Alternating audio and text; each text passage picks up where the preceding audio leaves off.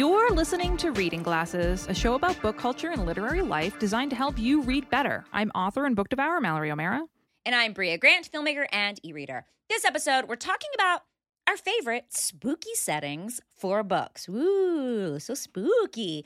Interviewing author Sarah Hollowell and solving a dilemma about displaying books. But first, Brea, what are you reading? Thought I'd talk about something spooky. You know what we never talk about, and I thought I this would be fun to talk about. I've been reading individual comic issues of a comic, and the graphic novel is not out yet. I, it may be out by the time this comes out, but I've been reading them. I download them on Comixology. That's the app I use. You can also read them if you have like a Kindle, any kind of Kindle, but um, they look better obviously on a color Kindle or like an iPad or something. But I've been reading Where Monsters Lie by Kyle Starks, and it's illustrated by Piotr Kowalski. I'm sure I'm butchering that Polish name. It is like a meta horror story. Have you heard about this comic, Mallory? No. I heard about it from Sarah Gailey, uh, who was posting about it, and I was like, "That sounds like something I'd be interested in because I love meta horror. I love it. It's basically it's like your quintessential horror characters, right? It's the um the bad guy who loves puzzles. It's like the old woman who has like a has a son who lives with her, and he's really creepy, and he's like a murderer. Like you're very like these sort of serial killer, like the the backwoods Hicks, you know, like these quintessential tropey serial killers. They all live in like a cul-de-sac together. And like they live in this like kind they do this- puzzles together. yeah, it's this gated community. No, no, no. Like you know, he's like a like a guy from Saw who's like, "You must solve my puzzle." Um, and they live in this gated funny. community, sort of cul-de-sac together. And they this is kind of like what they do in between when they're not busy running around kidnapping children and uh, you know making them do puzzles or chasing my them through the woods with chainsaws. This is about that. One is like a clown. One's guy wears like a you know like a bag over his head. So it's it's very silly, funny, and it opens with a bunch of kids accidentally going into this area, which of course does not end well for the kids. And then there's a guy who was like kind of a, a final girl survivor type person, and he figures out what's going on, and they go and try to take down these monsters. puzzles. and stop these you know so it's all these like serial killer monster types. It's very fun. It's really if you love horror and you love meta horror if you love like cabin in the woods tucker and dale versus evil those are both actually listed on the um, description of the book. I felt the same way. It's like very if you're if you're a horror person who likes to get meta about it this is definitely for you um i read all four issues it is such a blast had a great time laughed out loud Mallory, there's a part where that puzzle man is making someone do puzzles. I'm just and the guy's like, like, the most innocuous puzzles. Like you got to put together this puzzle that's 250 pieces of a kitten and a pile of yarn. Go. yeah. Yeah, no, it's more like, you know, if you don't solve this by the time the clock runs out, then your hand's going to be cut off. And the guy's like, but that's not a puzzle. Like, anyway, it's very, very funny. Um, and really like pokes fun at horror, which I love horror. And I also love to like make fun of horror at the same time. Uh, so loving this. I loved it. What are you reading, Mallory? I'm also reading something spooky. Uh, this was a highly anticipated book for me. I'm really, really pumped about it, and it is delivering so far. I actually think you would really like this book, Brea. It is Black River Orchard by Chuck Wendig. I'm a big fan of Chuck. He's a friend of the show, and I have been really excited and following this book as he worked on it because it's his spooky apple book. I'm sorry? Yep. About spooky apples. uh, it's a small town in Pennsylvania, and it's very much like a Stephen King book in the way that it's about the small town, and you get the point of view of like 10 different characters in this small town, and the way that some of them are good and some of them are bad, and some of them are kind of both, and they're all interacting with basically what happens is this um, down on his luck farmer and he's a single dad he's this teenage girl and they're really struggling. And he i won't tell you how but he comes into the possession of these apple tree grafts and he knows through the way that he got them that these are going to change his life. So he grafts them onto these apple trees, and the next year they start to make apples. And anyone who eats these apples, when you first eat them, it tastes like the most delicious thing you've ever tasted. And all of a sudden, mm. you start getting a little stronger, your skin gets cleared up, you feel better, you feel amazing, but you also become a real piece of shit. Yeah. you get really mean and so some of the people in the town are become like addicted to the apples and the some of the other people in the town are like what is up with these people with these apples? I don't want to eat them. And so you get it from the point of view of the farmer, his daughter, a couple other people who are not eating the apples. You get it from the point of view of this apple hunter who knows what the apples are and is trying to, is starting to figure out the mystery of where they came from. And there's like a murder mystery. There's also a cult. So creative. It is like if you like Stephen King and you like that like evil comes to a small town and you hear about it from a bunch of different perspectives. But the thing that's great about Chuck is that it's much more diverse group of people than a lot of Stephen King books. Like there's a lot of queer books, there's a lot of people of color. Uh, you're getting it from a Mallory. You said you said queer books. I mean, oh my god, instead of queer people. Why do I always do that? I don't know. queer people, but it's just it's super fucking compelling and the way it's all like short chapters from these different points of view. So even though it's a big book, it goes by really fast and it's just so fantastic and it's so autumnal because it's all about apples and apple orchards and spooky things happening. And I just I love Chuck. I love his books and this is I think one of my favorites of his ever. Chuck has a ton of books out and I'm really really loving this. I'm 60% of the way through and I'm going to just sit down and finish it tonight because I can't wait to know what happens. I love it. Uh, so that's Black River Orchard by Chuck Wendig. Comes out September 25th. All right, so pre-order it right now. It comes out real soon. I'm telling you folks. Ordering it. Ordering it. Mine is Where Monsters Lie by Kyle Starks and illustrated by Piotr Kowalski. So we want to take a moment to share some listener feedback. Courtney writes in to say, Hi, Mallory and Brea. I'm catching up on episodes of Reading Glasses and just got to episode 304 where Mallory says she doesn't like metal bookmarks because they're too heavy or too sharp. I had to share. A friend of mine gifted me a beautiful metal bookmark shaped like a rabbit that I enjoyed using for a while. I had to stop using it when I was flagged at airport security twice because the pointy cutout rabbit ears were deemed dangerous. I didn't want to accidentally bring it along on another vacation read and have it confiscated, so it is now just displayed in my bookcase. I love the podcast. Wow. It's definitely helped me expand into new book genres, and I so appreciate it. Man, weapon or bookmark. I, I mean, I don't know any better point for my argument than getting it flagged by TSA. TSA agrees with you. No metal bookmarks. You got you got to be careful. They're going to stab you. Very scary. Liz writes in and says, I thought I would reach out and ask if you would help spread the word of a local bookshop that needs the Glassers' help. As you may have heard, Montpelier, Vermont was hit with historic flooding last week, and with it, a beloved local bookstore Bear Pond Books. Oh no, their basement and first floor were completely flooded. Oh no. And they need help rebuilding the store and getting back on their feet. This happened just a month before their 50th anniversary party. This is Aww. so sad. I've included a link to the fundraiser below, which we will, of course, put in our show notes. I don't live there myself, but my sister does, and I and I love going to this bookstore whenever I visit. To see this kind of devastation is truly heartbreaking. Oh, we're very sorry it's Bear Pond Books if anyone wants to look it up. And it looks like they have a, a donation page that you can just go to if you want to help them out. That is so sad. I think books. this actually also happened bookstore. recently with a fire to a bookstore in New York City. I'll see if I can dig up that link as well. Uh, got to save the bookstores, folks. You got to. So sad. Tess wrote in with a wheelhouse that is women led fantasy and sci fi, anything Sanderson, books that have something to say without moralizing, and protagonists who are foul mouthed jerks but are secretly incredibly kind. Love it. Uh, you can email us at readingglassespodcast at gmail.com. If you want a list of all the books we talk about on the show delivered to your inbox every month, you can sign up for our newsletter. There's a link in the show notes. And before we talk about spooky settings, we're going to take a quick break.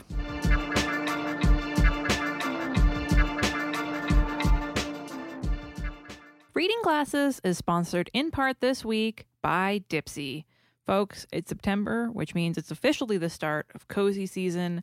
And what's cozier than a little bit of romance? And what's the best way to try out some romance stories? It's Dipsea. What's Dipsea? It's an app full of hundreds of short, sexy audio stories designed by women for women and radically inclusive. Dipsea has stories for straight and queer listeners, and 56% of their stories are voice acted by people of color. They've also got soothing sleep stories and wellness sessions and sexy e stories that you can read with your eyes. But we're all really here for those sexy stories that you read with your ears. Maybe you have always wanted to try erotica and romance, and you have no idea where to start start. You have no idea what your wheelhouse is. You have no idea what tropes you like and what you don't. Dipsea is perfect for that. You can search by sexy wheelhouse. There's just so much to choose from. But maybe you're a hardcore romance and erotica reader and you're always looking for new stories. Dipsea's got you covered. You're not going to run out. There's just so many. It's so fantastic. And one of our favorite parts is how well designed the app is. It's super cute, it's super user friendly.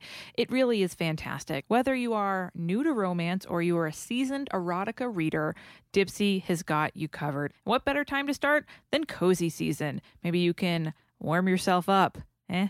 Eh? so for listeners of the show, Dipsea is offering an extended 30-day free trial when you go to dipseastories.com slash glasses. So that's 30 days of full access for free when you go to dipsea stories.com slash glasses. That's dipseastories.com slash glasses. Glasses.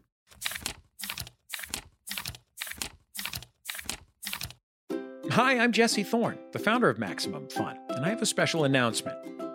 I'm no longer embarrassed by my brother, my brother, and me. You know, for years, each new episode of this supposed advice show was a fresh insult, a depraved jumble of erection jokes, ghost humor, and frankly, this is for the best, very little actionable advice. But now, as they enter their twilight years, I'm as surprised as anyone to admit that it's gotten kind of good. Justin, Travis, and Griffin's witticisms are more refined, like a humor column in a fancy magazine. And they hardly ever say bazinga anymore. So, after you've completely finished listening to every single one of all of our other shows, why not join the McElroy brothers every week for My Brother, My Brother, and Me?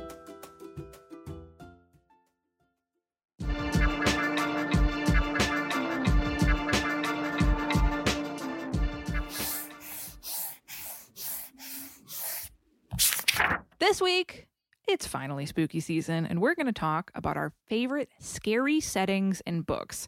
From creepy forests to unsettling cornfields to deep under the sea, we're going to talk about our favorites, the ones we find the scariest, and which horror settings we need to see more of. Brea, what are some of your favorite settings for a horror novel? Well, space, obviously. Yeah, The space is pretty place. fucking scary. No one can hear you scream. Or like only the people on your ship can hear you scream. Um maybe aliens can hear you scream. I love a book set in space. I love a horror book set in space i love a horror book set on another planet. I love when people like mix genres. That's always really fun for me. Mm-hmm. And it's hard to do. It's not easy to make a good scary space book. I've read quite a few that i didn't love but one of my favorites of last year was dead silence and i just thought that that was just amazing. And then i like a surprising one you know like i like obviously like i'm partial to like the south. Like i like when there's things are southern southern gothic texas gothic. Generally things like that i think are always like fun and surprising. But you know setting is my doorway so like any place is interesting. Like um i read that book fantastic land um which is like a horror novel set in a theme park. And i was like this Oh. fucking rules. Like so any place like that is surprising i mean i'm very partial to just interesting places. What about you? What is your favorite what are some of your favorite settings? You know what I'm going to say. haunted fucking house baby. I is that house full of ghosts? That's where i liked in my book book that set. takes place in a haunted house. Uh, Yeah. But since I've talked about this so much on the show, I'm going to talk about something that I haven't beaten like a dead horse. And I will say that for the past few years, I've really gravitated towards horror that takes place in New England or Hmm. really small towns. Obviously, New England, uh, because that's where I'm from, and I've been really homesick the past few years. And I love, I just love New England. And the thing about New England is that it has a lot of classic horror elements to it because, you know, it was the first part of the country that was settled by colonizers. And so it has a lot of, you know, the that's where the buildings are generally the oldest, for example. So it has a, like a lot of classic horror is horror that at least in America is horror that comes from uh, Europe, and so it has you know a lot of those Mhm. set pieces. I like to say you know the old, really old cemeteries, cobblestone streets, crumbling stone buildings. Like it just has a lot of those like classic stereotypical set pieces. So it's really fun to read stuff that's set in New England and small towns. I talked about this earlier uh, in the year because there's something really creepy about the isolation and how weird Yeah. traditions can stay alive. It's a really big element of folk horror that I like a lot. Uh, the book I'm reading this week, Black River Orchard by Chuck Wendig, you know, takes place in this small town in Pennsylvania. And one of the scariest things is that, like, you know, this cult in this town. And uh, one of the scary things is that the police, the guy who runs the police station, the sheriff, is part of that cult. So, like, Mm. if you call for help, you're not going to get it unless you're part of the Apple cult. So, stuff like that, I think, is really creepy. There's also just want to shout out to cornfields. You Oh. know, we obviously both love a cornfield.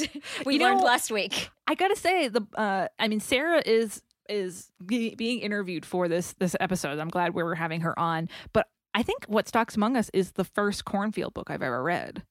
That's like prominently in a cornfield. Yeah, I mean, probably Clown of the Cornfield was in a corn. That's probably the first one I've read too. But I we, we should make a list location. of cornfield books. Yeah, that's fun. That's a fun idea. Let's do it. Uh, so these are those are the ones we love. Brea, what are horror settings that you'd like to see more of besides cornfields? uh the future horror and science fiction i feel like they go hand in hand like i feel like we do a lot of horror fantasy because we're like oh what about a fluffy dress and some horror you know like we go like fantasy like high elf and horror or something but like i uh i want to know what the future holds for us and the scary things that happen and i think we immediately go when we go the future and horror we go post-apocalyptic which is scary and i love Mhm. uh, but I, I'm actually reading um, a horror post-apocalyptic book right now. I'm interested in other, interested in other horror futures. Let me know. Like I want to. That's something I'd love to see more of. I think it takes a lot of creativity to figure out to do you know near future horror sci-fi. I think also just generally I can't say it enough. Great setting. Like put it in a water park. Put it in you know an old abandoned mall. Like I am there for your weird settings. Uh, and you know obviously I love a small town with a secret. Like that's something we figured out that I think everyone, us and the Glassers, all love is the small town with the Well, secret. I think I like I said earlier, I think the small town thing is really creepy because it it means that so many more people are in on the horror thing. mm-hmm, mm-hmm. Yeah, it's like a little bit of it's like a little conspiratorial and there's something interesting Mhm. about that and also horror works best i think when it is with you know a, someone has to not know what's going on and you got to go have people who do know what's going on and that kind of like lends itself to that as well Yes, for sure. uh, what about you what's your what kind of settings do you want to see more of Uh, circuses and carnivals, absolutely. there's a lot of those I know, but I want more of them. like there was Hide by Kiersten White that came out last year. I just I lo- Loved it. I love a good circus or carnival book in general, and making them scary just m- makes them more appealing to me. Mhm. Uh, honestly, I think I, I agree with you. Unusual settings. We both like setting is your first doorway. Setting is my second doorway. So we're big setting people. And my interest is always piqued by an interesting one. Give me a haunted abandoned mall. Give me more cornfields. haunted car dealership. Whatever it is. Love it. like yes I'm in. Like I get very. I will hundred percent pick up a book, especially if it's a horror book, if it's set in a weird place or a place that I don't normally see horror. So, and like even if I don't know anything else about the plot, if you're just like, "Hey, this is a haunted eye doctors," and I'm gonna be like, "Oh shit, I gotta read about it." Yeah, yeah. Because we have, I mean, look, I know you never get tired of a haunted house book, but I, I'm not saying there's nothing new to be done in the haunted house genre. There's obviously like a lot to be done, but it has to be special for me to pick it up, you know, because I feel like I've read a lot of them. I mean, heart. I I also will always pick up a haunted house book. I mean, I gotta shout out um, uh, the September House by uh, Carissa Orlando, which comes out this month, and that is a haunted house book that did something really really new. And so I think I can still get surprised by by haunted house books, but I I do want more. Give me a haunted yacht. Give me a haunted. Just whatever it is, it must be it must be completely infested by ghosts. Yeah. so I want a ghost infestation in different areas. Yes, that's what we want.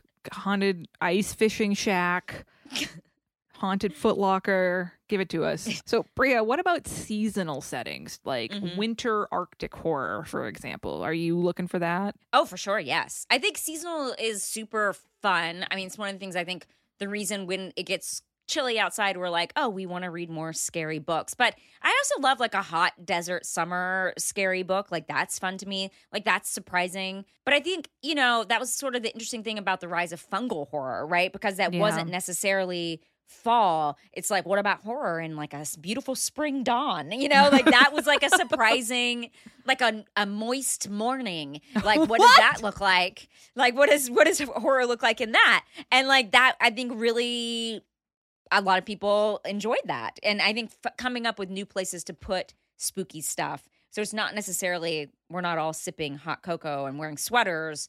We like could be, yeah, on a yacht in a bikini. What's scary about that? Lots of things. Lots Many of things, things. actually. First of all, yachts scary. Go ahead. Yachts what, are you, what about you? Uh, I gotta admit that I'm a basic bitch, and I will pick up a book that's a horror book that takes place during autumn or Halloween. I want it. I want pumpkins. I want leaves. I am a big freak for autumn. All I ever want to do is be reading spooky books that take place during the fall. Uh, last year, I read The Halloween Moon by Joseph Fink, and it's a Halloween scary story that takes place on Halloween, and I was in heaven. So, like, yeah, I I will pick it up. I know it is very basic, and I know it's not breaking any ground, but I want it. I just want to be marinating in autumn at all times. Mallory, are you are you a pumpkin spice latte person? Uh, no, because there's something in pumpkin spice lattes from Starbucks that makes my mouth itchy. Oh, ooh, Yikes. Something I'm allergic to in there, some kind of preservative that makes my face itchy. So Mm. I appreciate them aesthetically, but I cannot enjoy them myself. And I think the, the the syrup they use at Dunkin' Donuts, I'm not allergic to, but maybe that's just because I'm from New England and I have Dunkin' Donuts flowing through my veins. okay. but there's not a lot of dunks out here, so I don't don't get call them dunks? Is that what you call them? Yeah, dunks, dunkies. A donkey? So cute. All right, Brea, can you think of a book or books that you loved more Oh because of the setting? I mean, most books because I feel like I read them for the setting. But the first one that came to mind was Ascension that I read last year by oh, Nicholas Oh, Binge. yeah. It all takes place on a mountain that springs up in the middle of the ocean. It was one. It's like such an amazing book, so scary. I was also thinking Road of Bones by Christopher Golden. Oh man, you that book like so scary. It takes place in the tundra. It's amazing. If you put that same story in a non-isolated, non-freezing area, I, I just don't think it would have the same impact. I mean, maybe it would. Christopher Golden's a great writer. Who knows? Uh, Yeah. But isolation is always helpful. Freezing cold, like you're gonna die from the elements, is always helpful. But just something about it being like middle of nowhere isolation in the area, like I don't really understand. Those are scary things to me. So Ascension is also very cold. So maybe I am. I mean, look, I do hate cold. So maybe that is scary to me. Like I really I do not thrive in the cold. I become I'm the same way. I immediately start to like shut down. Like my body is like, no, I can't I can't. So maybe things that are cold specifically are scary to me because those were the first two that I thought of. What about you? Are there ones that you loved because of the setting? Yeah, uh, I will also talk about uh, one of the books that was on my best of from last year is The Wild Hunt by Emma Seckel. Oh yeah. I loved that book and it takes place in a small island town in Scotland and it has like such a strong sense of place. And that book is really scary and I when I think about it now I can still picture like the the heather and the hills and the little village and like I always think of like good settings books as books that when I go back and think about them I really picture it like and i can picture like my like my brain's version of like the little town and the house that they lived in and like it had just i really loved it because of that and like i felt like i was standing on the moors and feeling the scottish breeze in my hair i don't know but i yeah, really I liked agree. it I agree. It's such a good it's a really well written book for setting too. And then another one from this year that is definitely going to be on my top of the year it's funeral songs for dying girls by cherie Dimaline. love that book and it takes place in a rundown cemetery and whenever i think about it you know i picture out the little paths through the cemetery and the graves and the mausoleums and it's a gothy spooky setting and i really think it enhanced the book so much and just made me love it because like reading that book to me felt like i'm just like a little goth kid taking a walk through the cemetery and like i really loved like the aesthetics of that setting and it just made me i don't know it was like cozy spooky cozy that's what i'm always looking for No- spooky Nothing cozy cozier than a goth kid walking through a cemetery. oh yeah jeremy took me when when we, jeremy and i first started dating he took me on a lunch through the cemetery one day Oh. it was very wow. romantic. Um, Wow. But yeah, so it's I. Uh, that's I, and I know other glassers feel the same. Is that I'm always looking for cozy, spooky stuff, and anything that makes me feel that is I'm I'm gonna want to pick it up. And uh, if you can combine that with a really good plot, like that, that's it for me. That's what I'm looking for. Uh, so you can send your thoughts on spooky settings to readingglassespodcast at gmail.com. And before we talk to author and to Sarah, Sarah Hollowell, whose new YA horror takes place in a scary cornfield, we're going to take a quick break.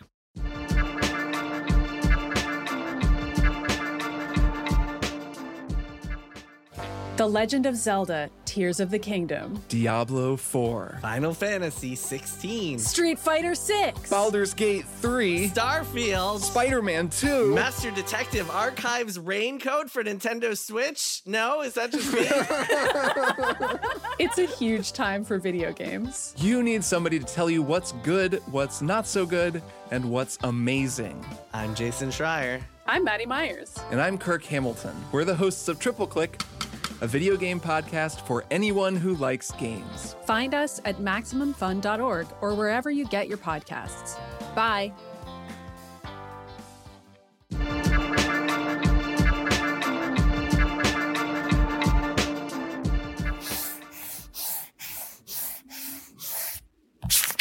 So here we are with author, friend of the show, cornfield enthusiast, Sarah Hollowell. Sarah, thank you so much for joining us today. Thank you for having me. So before we get into your amazing book, first off, what are you reading?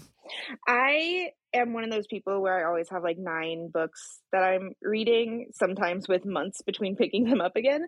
But most actively, I have been reading, I'm very late to this, but I've been reading His Majesty's Dragon by uh.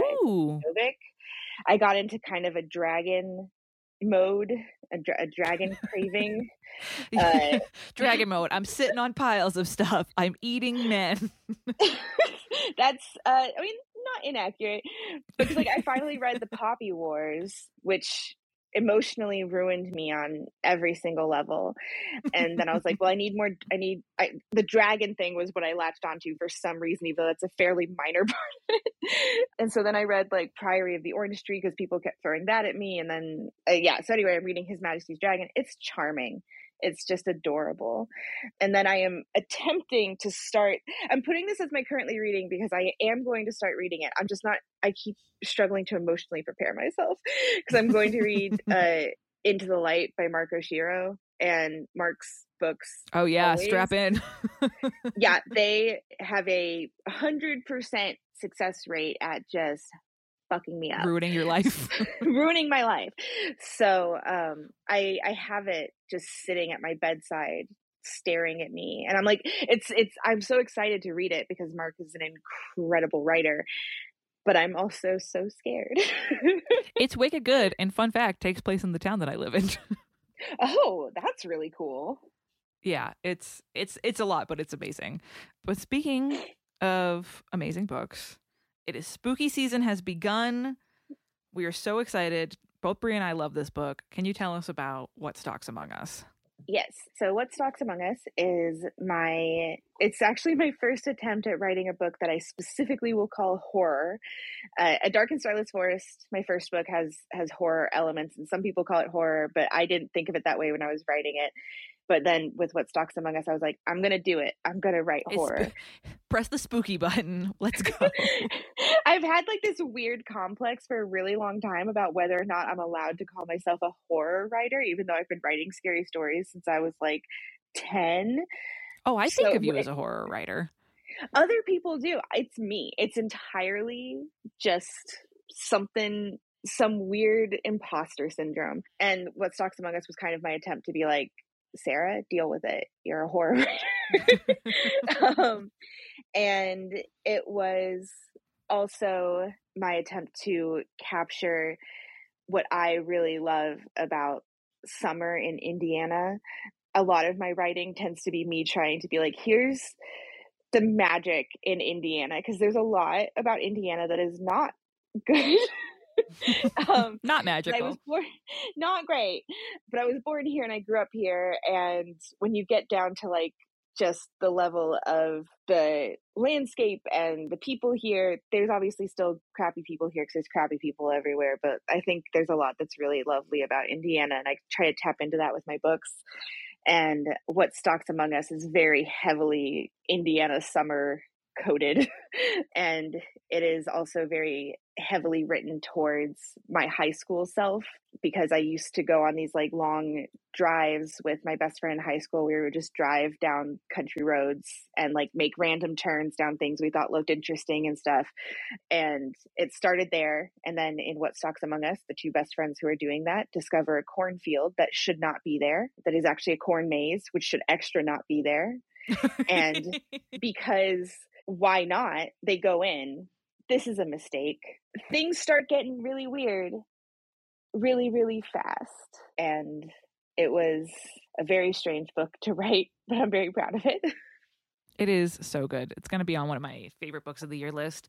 So, one thing that I really love about the book is that it's even though it's chock full of spooky stuff, it's also a lot about healing. And so, I was wondering if you think reading and watching horror, because I always love reading your tweets about horror movies you're watching, horror books you're reading. Do you think that horror, like taking it in, can be healing? 100% Yes, actually, a lot of my like comfort reads or comfort watches are horror. Especially when I was really when I was really really struggling with with depression and anxiety. I still do, but there have been times in my life when it's worse than others. Um, I would watch. I would just consume horror like constantly, and the way I always put it was kind of like I. It helps me feel something either at all or just something other than sad or something other than tired. Like it makes me feel scared, but not of my life. it makes me feel scared of something else. And there's just so many horror things I go back to over and over again because it can be it can be distracting in that way where it can scare you. It can be extremely cathartic it can be just it can it can transport you into like a different place. It can make you feel like you know what? I think i would know how to handle that situation better than this character would even if in real life you probably wouldn't. Uh, i'd never people... go down to a basement. I would burn the house down instead I think people, I people deeply underestimate. I think panic responses sometimes when they're talking about what characters are doing in horror stuff, um, and what they would do in real life. But that's fine. That's part of the interaction with horror. Uh, but like a lot of my favorite childhood movies, even are horror. My mom is a huge horror fan, so I've been watching horror my whole life. I like one of the first, actually, the, I think one of the very first movies I saw in theaters by myself was a horror movie. But I oh also oh had to by yourself. Uh uh-uh. uh I was I was 13, so it's like not like too young. Well, I don't know. I don't know what's age appropriate. I've given up on that. but I actually had to leave early and go to the payphone because this was 2003. I had to go to the payphone and call my mom to pick me up because I was too scared. Oh my god, that's so um, cute the best part about that being that it's a horror movie that is not actually a good horror movie even. It was darkness falls the one about the tooth fairy. Oh my god um, i remember this. that has despite the fact that this is not a good movie has imprinted itself in my mind. So even to this day i'm a little scared to open my eyes in a dark room when i'm trying to sleep just I'm a little bit scared to put a tooth under my pillow. Um, but yeah, like a lot of my comfort stuff is horror. When I when I really need something to just kind of make myself feel like safe, I'll watch like Ghost Ship or Resident oh Evil. God. Or I'll read The Ruins. I've read The Ruins so many times. That's just a little wild. But basically, yeah, like I I think horror is honestly one of my more healing genres, especially like to read, to watch, and to write. It's just to me one of the best escapes in a lot of ways while also especially with what stalks among us being a way to deal with some real life stuff by making it weird spooky. By making it fake like life stuff. By making mm. it corn monsters. Well speaking of so this whole episode is all about spooky settings. What are some of your favorite scary settings for books I am, and this is going to probably come up again in, in, in the wheelhouse part, but I love isolation horror. I love anything that is like, here's horror in the Arctic. Here's horror in space. They're in the middle of the ocean. They're on a cruise. They're in an abandoned theme park, an abandoned town. You know, like anything like that where they're just isolated is immediate or in the woods, wherever. Immediately my favorite thing. I consume it. I will just devour it all the time. You want no one Yeah. to be able to hear you scream. Basically, basically. Or uh mountain climbing. I love mountain stuff. Horror Oh, or anything else, honestly. Uh, I know you're a fellow Dyatlov Pass person, so I am. I am. I will. But honestly, in any genre, any of those settings, you can probably get me because I'm just obsessed with them. And it's one of those things I haven't spent too much time examining why. I just know that I love them. I think there is obviously an inherent spookiness to isolated settings. I think I also just like I love how the how the character dynamics can be, how they can get really weird when people are isolated. And I also especially like it, I think, now because I think so many people, when they're writing that kind of isolation horror, have people immediately start turning on each other and things like that, which is completely legit. There's lots of extremely good horror where that happens. But I have started also liking seeing when people do something different with that, where they start saying, okay, these people are isolated, but they are they're in it together against the spooky thing in the isolation rather oh, than oh, I do love that.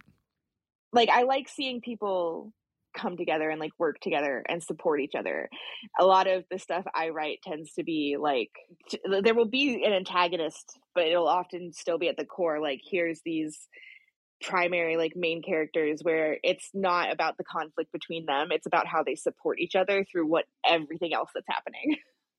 Well, that's a huge thing in what Stalks among us. I've been telling people it's also a really great friendship story, which I think a lot of people have been hungry for in the in more recent years. So it's something I I love about the book. And so we're talking about spooky settings. I'd love to know what drew you to setting this in a cornfield. Was it more Indiana, or did you just really want to set something in a in a maze? It was um it was it was partially Indiana. It was partially a maze. I also I love corn mazes already. I really I've gone to a few. One of my weirdly there's like not one super there's never been one super close to where I live, which is weird because I am in Indiana, but we don't have as many corn mazes here as you would think. Uh, I have to drive a little while to get to one sometimes. But one of my formative childhood memories involves being scared to death in a haunted cornfield. Got about got ab- I was like 14, so not even that that's a kid. That's still childhood. I got about four steps in. There was someone with a chainsaw. I started like I burst into tears. and they like they like led me out through like one like their secret like way to get people out who are freaking out they led me out of the maze i got nowhere in there because i i am so i love horror i am so easily scared i am so I'm jumpy the same way. I I'm the same am. I get you. I like and like like like haunted houses and stuff. I love them theoretically, and afterwards, I always love them. But in the moment, I am just powering Crying. through. I'm just Yeah, I'm the crying same and way. powering through. I the last haunted house I went to, I spent the like 15, 20 minutes my friends were in line, leaving and then coming back and then leaving and then coming back, not sure if I wanted to go in at all. and then I spent the whole time clinging to the back of my friend's shirt and just staring at her back and like refusing Aw. to look anywhere. But so there's just cornfields, Indiana. That's an immediate association for me, and it's an aesthetic that I love very much. It Corn. was corn. just like I don't know. There's just something about like in the summer driving down Indiana roads, and then obviously you get corn in many parts of the Midwest, but my specific memories being Indiana, just the cornfields being real tall and like waving in the wind and I don't know. It it makes me feel very at home. It makes me feel very soothed. But also cornfields are very spooky and corn mazes are very spooky. And it just felt like natural to me to write that. I did also just want something that I could very easily mess with and twist around. One of the big inspirations for this book was actually the movie Cube 2 Hypercube. Excuse Um, me. the early 2000s sci-fi horror movie Cube 2 Hypercube This was is not a real thing. it is absolutely a real thing. Um, Uh, do you do you, do you know the Cube series of horror movies? This sounds like the, a movie that's in a movie, like a movie that you see playing on a TV in a sci-fi movie, and the, all the kids are like, "It's Cube too." okay, no. And so the first Cube is a horror movie about people who are trapped in, a this cube. In a cube base in a square room and there's entrances there's like doors on every wall and floor and ceiling and they're trying to find their way out through it but they just keep running into like other people or they i can't Other remember how the first one goes. Other cubes just a con it's just a constant series of these rooms and i don't really remember that one very well because i've only seen it once or twice while i've seen cube 2 hypercube many times because it used to play on the sci-fi channel a lot when i was a kid in Cube 2 Hypercube, they are once again trapped in a cube room that leads to other cube rooms, but it's infinite and they keep running into like past versions of or future versions of themselves who are really angry at them because of something they think they did or future versions of other people who are trapped in the cube or skeletons or dead versions of them or versions of them that have become cannibals because they went you know in, they went like insane. And it's because they're trapped in a tesseract I am obsessed with Cube 2 Hypercube. I'm not sure I can I can't call it a good movie, but I love things that mess with time and space and things like that. And so that was very I I really thought about the corn maze as like my own corn tesseract from Wow. Cube 2 Hypercube. That that's the new subtitle for what stalks among us. I love it. That is even better than I this I didn't know how you were going to answer this question, but whatever expectations I have, you just blew out of the water. corn is just so it's indiana aesthetic but to me it is also fully there's i have no trouble believing that you could be in a corn maze and find that the corn stalks have moved you know that they have Yeah. created a different pathway or a different room so to me very Checks out. similar to a tesseract created by the military Oh my fucking god. I love it. Wow. So, well, that brings me to my next question, which I'm wondering, um, one very interested to see how you're going to answer. Um, are there any locations you like to see more books set in, and why is it cubes? it should definitely always always be cubes i i love uh, and this is something I have like a list of wheelhouse stuff i knew i'd forget everything i've ever read. But i i love stuff where a group of people just wake up somewhere and they don't know each other. Maybe they don't even remember who they are and they're all trying to figure out why they are where they are. They're in some abandoned place or some cube and they're trying to figure out what's going on while also trying to learn each other's secrets. So yes more cubes. Um I also I also really want more deep ocean horror. More deep ocean. I see horror. a lot of people asking for that in the a lot of glassers, a lot of people who listen to the show are a- ask for more ocean horror, and I so I very much co-sign on that.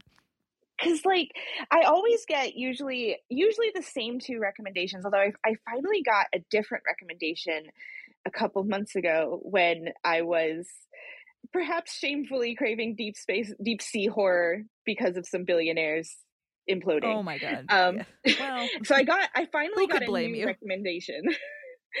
I finally got a new recommendation, which I'll find on my list because it was pretty good. I liked it, and but I usually hear "Into the Drowning Deep" by yes. Mira Grant slash Seanan McGuire, which is a perfect recommendation. That book is incredible. Everyone should read it. I have already read it five or six times, so it's like, yeah, no, I agree, but I want a new thing. Or I get a book recommended that I maybe just won't name because I hate it. It's extremely fat phobic Oh, yeah. and really bad. Don't don't. um so but so it's frustrating sometimes that I only get these like two recommendations where it's one that is really bad and I hate it and I get mad when I think about it, and one that is great, but I've already read it a hundred times. Well, authors out there, set more things in the ocean because it's scary as fuck down there. I I did recently get recommended From Below by Darcy Coates. Ooh, which have not read is a like it's a spooky. It's this documentary team that's going down to this sunken ship that no one has ever like been down to since it sank. It had been lost, and things get weird. um, As they do in the ocean. It was. I thought it was really. I thought it was really fun. I think it really scratched the like deep sea horror itch for me at least. I still need more. I still need more constantly. So I wish people would write more of that. Uh, I also wish people would write more deep space deep space horror basically deep something horror um, More deep into horror. space deep into the sea high on the mountains deep in the arctic anything like that but uh specifically and this is probably like a weird one to ask for i want more deep space horror that doesn't really involve like aliens I I'm very picky about aliens in my fiction. I especially don't want aliens that are going to talk. If they're aliens, I want it to be like an alien virus or something. Oh, I, I like I Madeline like Rue's. Um, oh my God, why can I not remember? I've recommended this book five million times. Salvaged by Madeleine Roux. Yes, yes. I think I read that. I read a book called Salvage. I suddenly can't remember the author, but surely that's the same one if it's a deep space. Yes. yes uh yeah like I, I i want other things or like i want like event horizon type deep space horror or ghosts give me some ghosts in space Space Ghosts. space ghosts Very into that. Well, so that you were you love deep horror. Yes Got to know what is the rest of your re- reader wheelhouse. i also love those same isolated settings but in other genres like thrillers i'm very into thrillers for this i also this is I have a couple very highly specific ones. One, which is a murder thriller that's about like an adult group of friends who are getting back together to all be together for the first time in like years. And they find out that they don't know each other as well as they used to, or as well as they thought they did. And in the years since they were in college and they were like the tightest group ever, things have changed. Their lives have changed. And perhaps one of them has murdered someone. And now Ah. someone else dies anything like that. So I read a lot of Ruth Ware, basically. I was gonna say it's more common than you than if, if you if people are not familiar with thrillers, this is actually a pretty common setup, and it's, awesome. great. It's weirdly, it is so much easier to find that very specific trope than it is to find deep sea horror. I have Very read weird. so many books like this, and I love every single one. I will always, anytime I start reading the back of a book and they're like, six friends from college are doing a bachelorette party in the Alps. You're like bye bye bye bye bye. yes i'm like immediately thank you also uh similarly anything where it's like this group of people are going to film a documentary or record a podcast at a scary place. And it turns out that it's actually scary and there's actually something going Mhm. on there. Whether or not it's what they expect it to be is a whole other thing. But anything like that I, for some reason the framing of their filming a documentary or recording a podcast always hooks me I don't know why. I just love it. I will read basically any book set on the Titanic just cuz. well, it's thematic. It's thematic with all the stuff we're talking about. I will also read anything that and this is sometimes something where you don't always know until you start reading it, but um books that are kind of written like found footage that are like a collection of recordings that, or like transcripts and things like the one i thought of as an example was rules for vanishing by kate alice marshall which is incredible. I love found footage horror movies and so i think that's part of why i also love it when do people do it in books. You don't see it very often but i love it when they do and then for a, a not horror or thriller because i promise i do read other things these are just the things that are most likely I mean, you don't you don't have to. I am constantly having to prevent myself from only reading horror, so I get it. horror's just very good is the problem Um, correct. but i was i was trying to think like what are the things that make me immediately pick up a book? And most of them are horror based. I do also really like like reincarnation romances where it's people coming back finding each other again and again and again across lifetimes especially if they don't know at first. Like it's not they they are reincarnated and they're immediately like i must find this person. It's more that they just keep getting drawn back together no matter what. That's I'm so like, cute.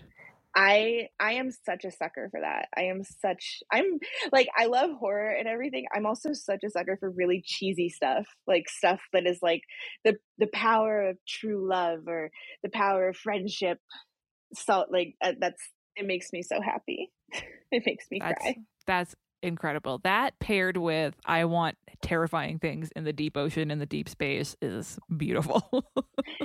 I feel like someone out there could combine these. And So- I don't know, maybe maybe that someone's you. I I have this problem where I really I would love I like I'm totally a supporter of write what you want to see. I just don't believe in my ability to write anything satisfying for a deep sea or deep space thing because the thing I love in those books tends to be the technical details. I really like when they just like really explain things and go into it. It just makes me happy. And I hate writing like that. I hate writing like that. I write books. I, I don't even explain my own magic systems. I'm just like, Vibes only, baby. it works. don't worry about it. It just works. so shut up. but I love reading other people's magic systems. I love reading other people's like very specific details. Like that's one of the things I love about like mountain climbing books is they start talking about like crampons and things. I don't know, like equipment and everything, and I like it a lot. It's very tactile. Um, but I don't like to write like that, so I can't write it. So someone else needs to write me my deep space and or deep ocean or both reincarnation romance story. Thank you. I'm into it. Authors out there, please pay attention. So, What Stalks Among Us comes out this week. Where can people buy it? Where can people find you online? Is there any place to get it signed? Are you doing any events? as far as buying it, you can buy it pretty much anywhere books are. I always recommend people go through an indie bookstore. If you have a local one, great. If you don't, like we did not for a while in the town I live in, we do now. So if you want to buy it through Ink Drinkers Anonymous in Muncie, Indiana, they do ship. Or my other favorite indie that I like to tout is Viewpoint Books in Columbus may I, I may have an event coming up with them. It's not 100% confirmed yet, so I don't want to say, but I will likely be there in October for a like spooky Halloween reads event that they do every year and I'll be signing books there. And I am also going to be doing something at Ink Drinkers but that is also not the date is not confirmed yet. So to find out for sure when the dates are confirmed you can find me. Uh, I am my website is just sarahhollowell.com I am trying so hard to be better at keeping it updated. Maybe once these things are confirmed, I'll actually put them on the website. You can also find me inexplicably still on Twitter uh, at Sarah Hollowell, and I will probably be there until it dies. I'm. I, this is just Speaking of the Titanic, we're all going down with the ship. basically i that's just where i am i am also on on Bluesky but that's obviously still in, invite only but you can find me there same name the only place where my username is not sarah hollowell because it's sarah hollowell on tumblr which i don't really use but maybe when twitter dies i'll use it more sarah hollowell on tiktok which i also don't use but may use who knows if you just want to follow me just in case you can the only place where it's different is instagram because someone else got to sarah hollowell first on instagram Oh, another Sarah Hollowell? Uh uh You got to find she him. DM'd she DM'd me once.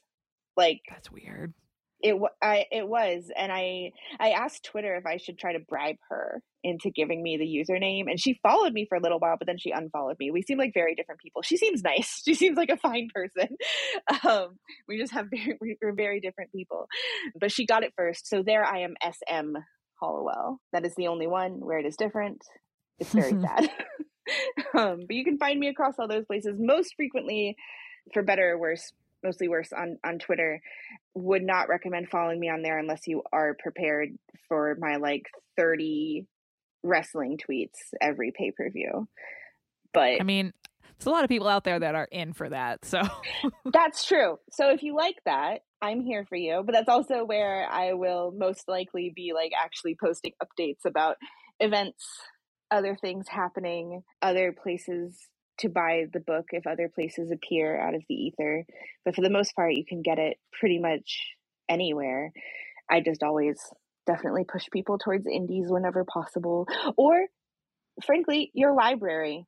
Uh, yeah. I love it when people I, I actually just got a notification i was so excited i got a notification from my library because i had recommended they get my own book of course and i did get a notification last week that they bought it so hell i'm yeah. very excited every time someone has sent me a picture of my book in a library, I've cried. So Oh. if you don't if you don't have money to spend or just don't feel like buying it, I support you. Go to your library. Tell them to get it. And I will well, be let's so all make happy. Sarah cry and buy and get the book from the library. But I also highly recommend buying it. It's going to be on my best of the year. Brea and I both really love this book. Perfect for spooky season. Sarah, thank you so much for joining us. Thank you for having me. It's been a fun time, fun corn time.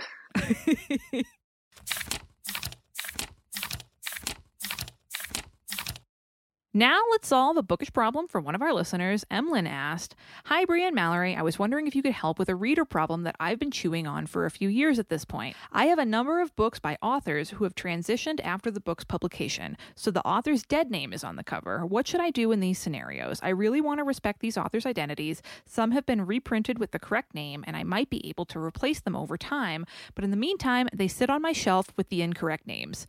The best solution I can think of is to washi tape over the name and write the author's true name over it, which might damage the books in the long term. And I was wondering if you had any better ideas. So, luckily, we've got a bunch of author friends of the show who are trans, and we reached out to them for advice. Brea, what is our first tip? Well, first of all, everyone thought washi tape. Great idea. Um, Very cute. And isn't the whole thing is that washi tape won't damage it? Like, Yes. you could do that, or you could do like a blue tape. You know that blue tape that you use for painting, like something like Oh, that, because yeah, that yeah. won't that won't damage it. But the authors said they all really appreciate um, the effort to change the book to their real names. That it's a very very thoughtful person to do this and to write in about this. Also, yeah, the washi tape we're thinking won't damage it. And one author said, even if it does, physically altering the book is a great way to honor the assumed permanence of the author's identity, which is really, I think, a great way to put it. I love it's that. lovely. So the general message from these authors was that trans authors really appreciate your support of their work. Make sure to support their future books, and if you're going to get their book signs, just be cognizant that some authors might not want to engage with or sign books that feature their old names.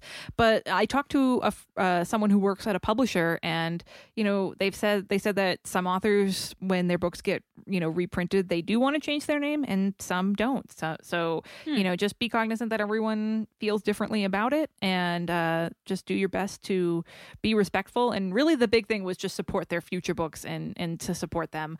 But as a big washi tape slut, I support this. There's so much. I didn't cute- know this about you. You're a washi Uh, tape slut? Oh my god, I What have do you- so much washi tape. What do you use it for? Journaling, making lists. Honestly, there's a great washi tape place that I love called Washi Station. Go to washistation.com.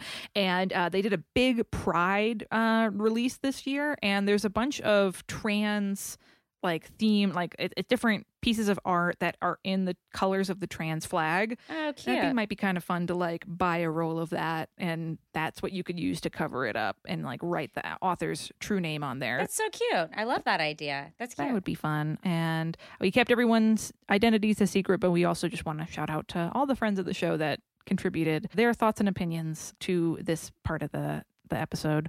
We love you. We support you. And uh, yeah, I I think Emlyn, this is just such a great great what a great question. And uh, now uh, now you know what to do. So if you want us to solve your reader problem, you can send it to readingglassespodcast at gmail.com. As always, we want to thank the wonderful mods who run our Facebook group. And remember, it's getting chilly. Maybe you need a long sleeve shirt or a sweatshirt. You can go over to our Void merch store, or it's back to school. and Maybe you need a new mug. Need some new Ooh. stickers to put on stuff. I know my my other car is a TBR pile. That sticker brings me joy every single day. There's a link in the Very show notes for that. And remember, it supports me and Brea's very hungry cats. And if you like the show, please rate and review us on the podcast listening app of your choice. You can do it in the mobile app. It'll take you 30 seconds and will really help grow the show. You can email us at readingglassespodcast at gmail.com. Find us on Twitter at Reading G Podcast, on Instagram at Reading Glasses Podcast. Thanks for listening and thanks for reading. Thanks for reading.